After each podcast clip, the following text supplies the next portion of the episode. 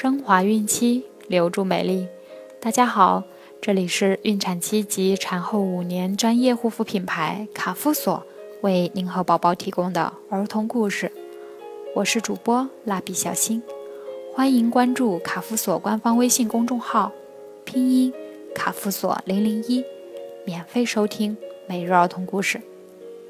今天我们将收听的故事是长颈鹿和。乌龟的故事。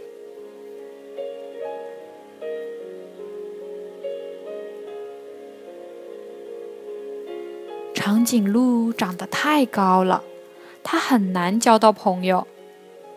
有一次，长颈鹿想和小野猪交朋友，可小野猪跟长颈鹿说话总是仰着头大声喊，人家以为小野猪是在跟天说话。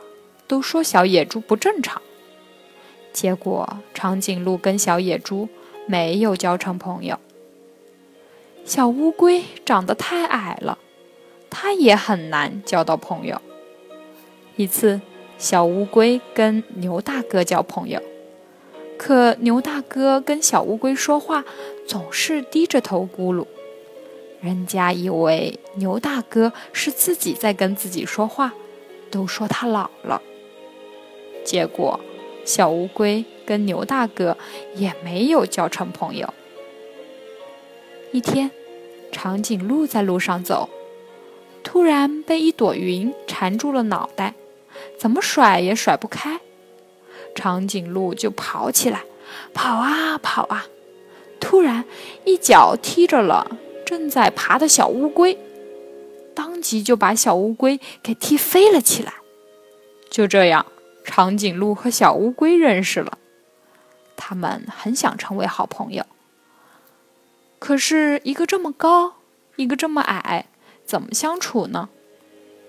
小乌龟说：“我会想个办法，让你不用低头，也知道我小乌龟就在你身边。”小乌龟在身上绑了一个氢气球，气球上画上小乌龟的笑脸。长颈鹿看到气球，就好像看见了小乌龟。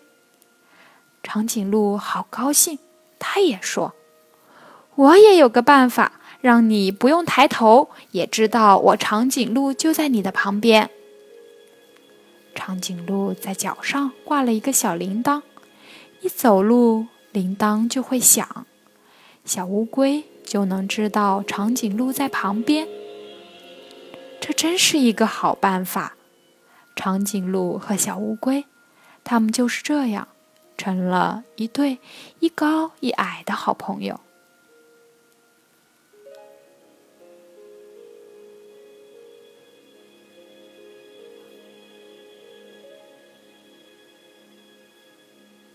好了，今天的故事就讲完了。